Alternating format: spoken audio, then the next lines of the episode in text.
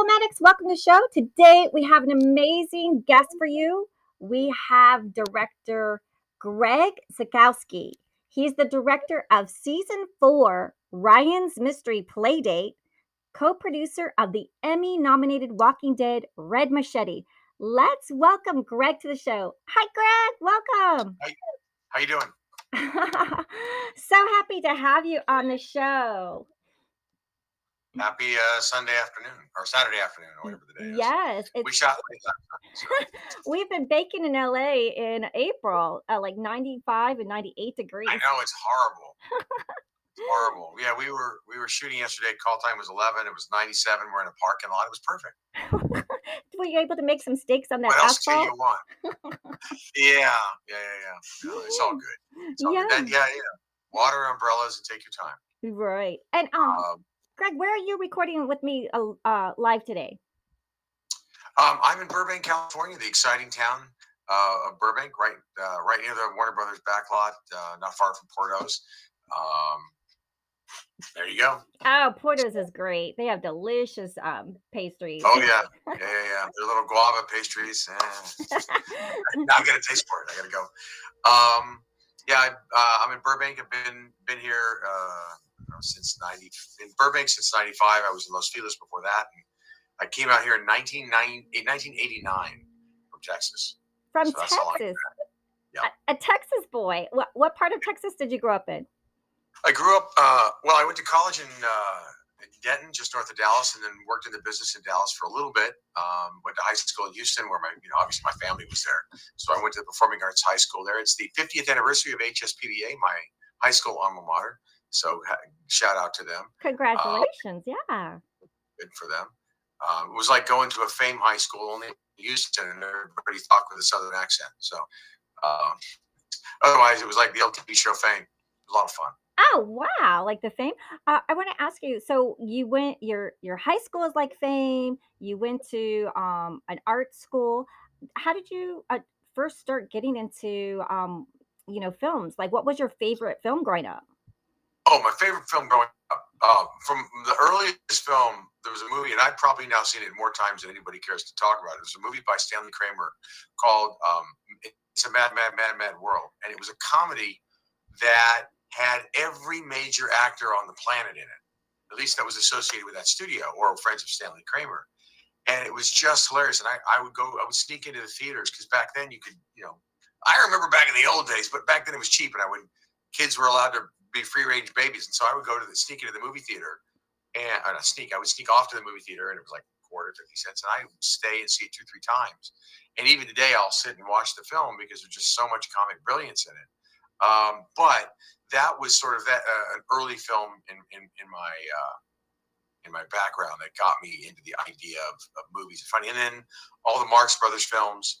Um, and then as I got older and I started to appreciate and read more, I started getting into more intense movies. You know, everything from Apocalypse Now to uh, Lawrence of Arabia, uh, The Godfather. Um, you know, but movies like that, I, re- I remember going and seeing The Sting and just thinking, you know, what a perfect film, you know. And I watched it about a month ago with my uh, youngest son, and you know, the, it's fascinating because the pacing then was different. The lighting was a little brighter because the type of film it was, but the film still holds up, at least in my book. Um, you know, it, it's just uh, great films will stand the test of time as long as they can get out of period stylings. You know, some movies are are uh, limited to the time frame that they were made.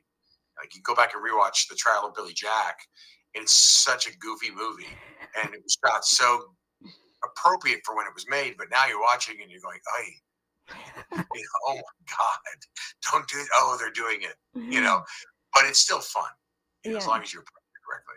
Yeah, like some of the 70s films, um, they were so like stylized, right? You know, you Oh, watch them. uh, snap and then zoom across the street because now we had zoom lenses that could work and everybody was shooting on portable cameras and so it was different like you know which compared to now like we're, we're shooting with some of the new cameras like the komodo or the new sony or the red and it you literally can walk in a set and you're like is it lit it looks dark like a closet and you go to the monitors oh my God, it's bright. Everybody looks amazing. And such subtle, minimal lighting, completely different. Um, and you know, you shoot, you can shoot six or eight K. You don't even need a zoom lens. You can zoom later in post, reframe, change it. Um, whole different level of flexibility. Um, and I'm sure people will look back, and I'm wondering when they're going to look back and go, "Look what those goofy guys are doing back in 2022. How they were making films with those silly cameras." You know.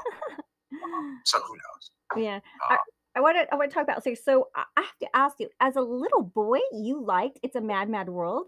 I mean, yeah. Oh, yeah. yeah. yeah. yeah. I remember watching that with my mom. She's Italian, and um, we laughed our heads off in that movie. That's one of my favorites. It was hilarious. Like uh, the the good old screwball films, they just don't make them like they used to, do they? Have there been any movies like that recently? Well, it's it's really hard to make it especially with a cast that. They tried to remake it. It's like remaking Cannonball Run. The problem that you run into was all of the talent that was in that.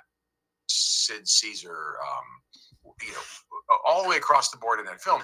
These were people that were were masters of of, of slapstick humor, put up with strong, um, dramatic actors like Spencer Tracy. Who, if you think about Spencer Tracy, nobody goes Spencer Tracy, that comic actor. Then you go back and you watch that film and you realize he nails it. You can't imagine anybody else as the detective in that. You know, um, but the, the, number of people in it that just did little bits. Jerry Lewis has a small part in it. You know, um, running over his hat in, a car. I mean, my God, Jerry Lewis at that time was maybe, you know, he was like one of our biggest megastars, and he had a walk-on part. So the odds of a film like that getting remade are very, very small uh, unfortunately, um, or maybe fortunately, who knows? You, you think about like uh, you know Soderbergh, who can pull off Ocean's Eleven, and the remake that was made so well. Some of the subsequent ones you might argue one way or the other, um, but they were able to make a movie that that stood up against the original Ocean's Eleven, which is a thing, you know. Um, so I, I think it's a talent thing. Back then, you had actors that were that were perfect for that film. How many actors today can end up and do that type of comedy and be believable? Um, not as many. You know, it would be a difficult film, and, and you need the right director and the right studio behind it. Um, or it would just become a self-indulgent piece of garbage. But you know, I'm available. They could call me anytime. yeah. Uh, and speaking of, so you're a director, so um, you're watching, you're you're you're sneaking off to go watch a film. I think everyone at that age we were allowed to go and watch films. And then um, oh, yeah. you also mentioned you're watching The Sting with your son. Um, I want to ask, is there any Criterion films that you fell in love with as a director that said, "Hey, that's what I want to do"? Well, I mean, back then there wasn't Criterion films. There were just old movies in black and white on TV on channel on on the UHF channels.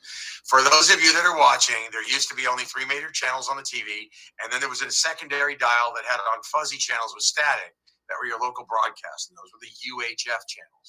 Um, matter. Um, and yeah, so you grew up. I don't know if you remember on Sunday nights in the spring, you'd get the Ten Commandments and you get the Wizard of Oz that would come out.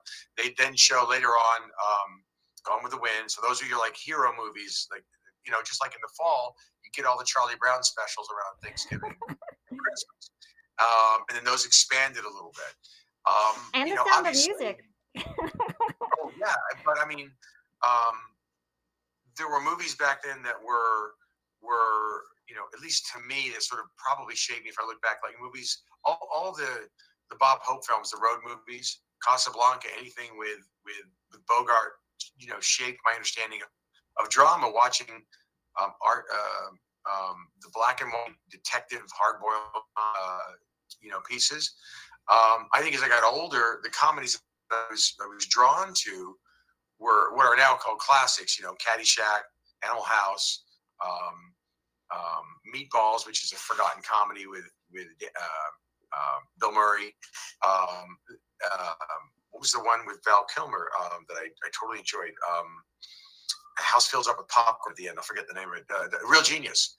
You know, um, if you really go back and watch the highly crafted comedies, those stand up because it's not about uh, it's not about the styling of the camera. It's about the joke. And in a lot of those, the cameras get out of the way. one of the challenges with comedy is getting the technology of the film out of the way because it's about the the joke. Um, and if you look at the really good comedies in general, they don't. I think it goes back if you look at at the Marx Brothers, for example, they would take a film they were going to make and they take the material and go on the road. They do it in front of live audiences and figure out their timing. And they drew on their their burlesque background, their live performance backgrounds, and bring that sensibility to know, okay, this is where the joke lays. Because remember, at that point, there wasn't there wasn't live television. So the idea of the I Love Lucy model, which we all grew up watching I Love Lucy and, and all those syndicated shows, was funny, funny, funny joke, laugh track. But that came out of funny, funny joke, audience laughing. If the audience didn't laugh, they'd reshoot it. Be a writer off the side. That really, that model hasn't changed. So understanding a live audience and understanding how jokes lay is hugely important. I think that's why there's been such a heavy leaning on stand-up comedians going into sitcoms because they they just they know how to sort of deadpan deliver, joke, joke, joke, funny, and you just instantly you're with them. And I I think that's a that's one thing that you get in Mad Men World or with the Marx Brothers is they know you're with them. They're bringing you on their journey. You know, a great movie brings you on their journey. If you go back and you watch dramatic films like the original Blade Runner, you're with Harrison Ford on that journey. You know, you're with Luke Skywalker as he's going on. You want to be that kid. You know, you, you left that movie back then. That was probably the first really great space movie uh, that had the visuals to match the story since Forbidden Planet. You know, and from Forbidden Planet, you eventually ended up with with the original Star Trek series but that real gap of I mean that was 15 years or whatever it was. So Star Wars comes out and and, and these movies are coming out at that time that were changing our our, our changing our lives. Indiana Jones coming out, uh, Jaws, which would scare the living daylights out of people. Um, I when I went to see that movie, I was a teenager. Uh, I was a very young teenager, uh, but I was still a teenager, and I'd read the book. Um, I think I read it when I was 12. So I'm sitting in the theater with my mom. She didn't know what it was. And everybody around me began to realize I knew where all the, the, the horrors bits were coming from the book. And so I was watching the movie and I would tell her, oh, here it's coming. And then they'd all react. And you see everybody around me. And I became like the narrator of when the next scare was. So when they did the scene in the boat where the head rolls out of the side of the boat, that was an addition. That wasn't, in, I don't think that was in the original book. At least I hadn't remembered it that way. So I didn't say anything. They all turned and got mad at me. It's like like I've been pranking them. I was like, ah, you know, they made something up. Um, you know, movies aren't exactly always literal to books. It's very rare, or even history for that matter. Um, you were directing already. You're already directing. oh yeah, yeah, yeah, yeah. yeah. Um, absolutely.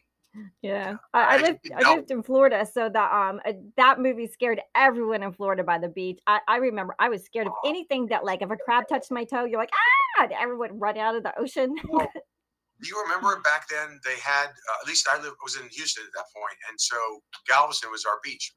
You know, Thirty minutes you're at the beach, and so Galveston, like the west side of Florida, it's got like beach, little water, then a little sandbar, then a little beach, and it's just very very low uh, low angle pitch into the ocean.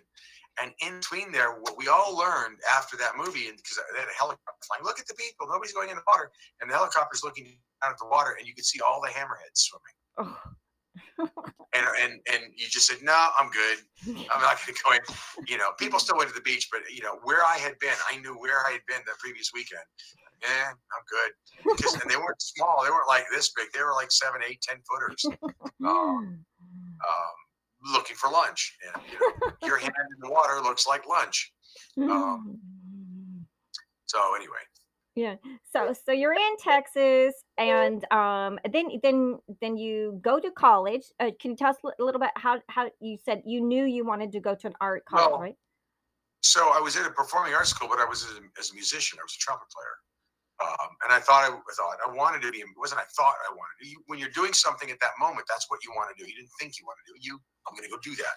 I want to be a football player, soccer player, artist. I was going to be a musician. I went to the University of North Texas, um, which is now De- uh, North Texas. It was North Texas State back then. They switched it around, changed the name so they could charge more money. Um, but back then it was uh, the maybe the biggest uh, music school in, in the world. Wow. Um, I remember walking in and auditioning as a trumpet player, and I looked at the guy doing the the auditions, and I think it was number seven. I'd signed up early. And he said, "Yeah." I said, "So how do I do?" He goes, "Well, I only have 238 more people to see," and that was there were that meant there were just auditioning for the jazz bands. There was 240 trumpet players, not including the classical players and people that weren't auditioning. Oh my gosh. There was 110 drummers, regular drummers in the drum. I mean, it was just a huge school. So there was bands and music everywhere. As a consequence, because I was there studying music, what I learned was is they were always filming something there. Somebody was coming in, and I sort of helped liaise on that. And then I had friends in the radio TV department, and they were always doing projects, and I and I just loved that world. I also knew that when you went on and you put on a, a band on stage, nobody wanted to run it, so I ended up becoming a stage manager, and that was my first real motion into performing and running sets and things like that, and being in charge. And so it was a natural transition. As I finished college, I ended up in Dallas, and I'd already been doing some acting at that point. And so I started doing some acting. I did some stunt work on a, on a Hal Needham film. Uh, actually, it was Joe Joe Margolis was directing, but Hal was doing second unit. And I had been studying martial arts, so I did some stunt work, and then I did some some standing in. I stood in for Alec Baldwin and Eric Bogosian in a movie called um, Talk Radio, directed by Oliver Stone. Uh, and that was a really hugely educational process because you, if you ever want to learn about how a film is made and you can become a stand-in on a, on a good movie, you're literally there to be the, the flesh model, the, the flesh mannequin for the scene, but you get to listen and hear how everything works. You're at the center of the vortex and you don't exist. So I got to see how Oliver Stone works, Joe Reidy Light, Joe Reidy First ADs. Um, sorry, that's my son way deep in the background screaming. Um, We have lots of fun stuff like that. Uh, grandfather clocks and.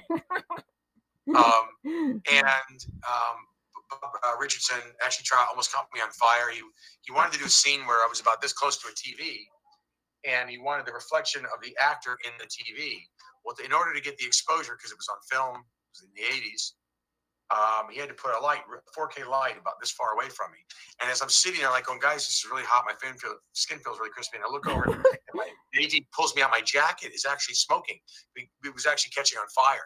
oh my gosh. And You're like, so my not skin feels crispy. Oh, My yeah, jacket's on fire. Oh my god. yeah, yeah. And I was like, I don't think Alec's going to want to do that. Um, but it was interesting because Alec had just done a couple of films. He'd just done Beetlejuice and was about to do Married to the Mob, or just was right around that time. And you just knew that he was a movie star. You know, you just knew at that level he was one of those guys. You know, he just had that presence, the quality about him. Very young at that point. Anyway, um, so and it was in that transition out of college into Dallas as I had been because I produced plays and TV and did commercials and just doing everything. You know, it was for me. I learned that in college, if you, at my school at that time, if you were a senior level, if you were a senior in school, you could go down to the art, radio, television, film vault and check out any equipment you wanted to. All my friends that were film majors were still juniors because I was ahead in my schedule. Couldn't rent equipment, so I would go rent the equipment and said, "Guys, we're going to go shoot something. What do you want to do?" You know, because they were the ones that did it. Go, How'd you get it? I go, "Don't worry about it." so I did news stories for the local TV station, stuff like that. Ended up in Dallas, um, working as a cameraman at uh, Adam Roarke's Film Actors Lab. Um, and Adam Rourke was an actor from LA who sort of semi-retired back to Dallas to teach actors about how to act on film. The technique of whatever you do, how to do it on film. So, like for example, we're in this frame, but if I wanted to stand up really quick and I stood up too fast, there's no way a cameraman's going to catch you. So you have to learn how to stand up slowly, sit down slowly, how to eat, smoke, walk, do whatever it was that you needed to do on camera, memorization techniques, knowing where your better light is, how to dress. All of his like 30 or 40 years of, of experience, he was bringing there. It wasn't about memorize a scene from this acting book and now you can do something by Richard Dreyfuss did a year ago in the theaters. But when you walked on a set, you knew how to read a call sheet. You knew what your marks were. Oh wow. Um, you had respect for the process. So that's what the school started as. And at some point or another, I realized that um, there wasn't much of a film industry there. It had faded away. The TV show Dallas had been canceled. And there wasn't a lot of work. So my Oh, roommate that's moved out. I moved out. And um, um, I came out October 27th, one in the morning, um, and arrived in Venice, California. I had a 69 Mustang, and everything I owned was in it. I parked it on Venice Boulevard, yeah. and I went up to this place that he was subrenting, and I slept. And I got up the next morning, and everything was still there. And then I discovered that that neighborhood was notorious, and I was very lucky because my car kind of looked like I was quasi homeless. Nobody messed with it because it was just jammed full of things. But you know, um, now I would never park a car with anything in it in that neighborhood. Oh yeah, it it would be broken into in a heartbeat. Oh my in a heartbeat. In fact, my car got broken into about a month later. I had a job in Hollywood. It was a month and a half later. It was Christmas. I was going to a Christmas. You know how they do that thing where the uh, you have like a gag gift. So in the back seat of my car, I had a wrapped up gift of some of like men's boxers, but with money on it, and some other goofy things like some gummy bear, whatever it was. And so I was going to take the party. When I got back to my car, someone had broken the window and taken it. What they'd forgotten was is I door open. So they didn't even open the door. They could. They, so now not only did they steal the present, they cost me a new window. Oh. Yeah. So it was just silliness. Oh. Um, but anyway, so then anyway, I, I, ended up out here and I, I started off selling um, um, radio, television, and film products, old Grass Valley switchers and Sony cameras.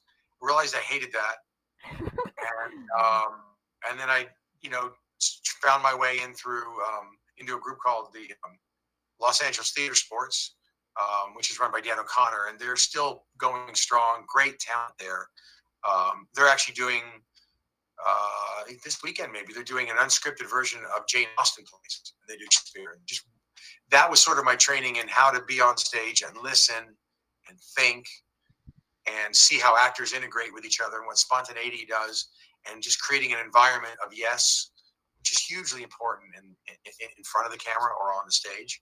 Um, I produced some theater for a little while and um, ended up being a PA. And then from a PA, I decided to become an assistant director. And then I just kept going. And all along the way, shooting short films and getting into film festivals and stuff like that. So that's my origin story. Oh, that's amazing. And um, I'm gonna um, we're gonna um end it, uh, part one here, and we're gonna come back because I want to really talk about your journey and all your wonderful projects that you are working on and have worked on because they're so fantastic.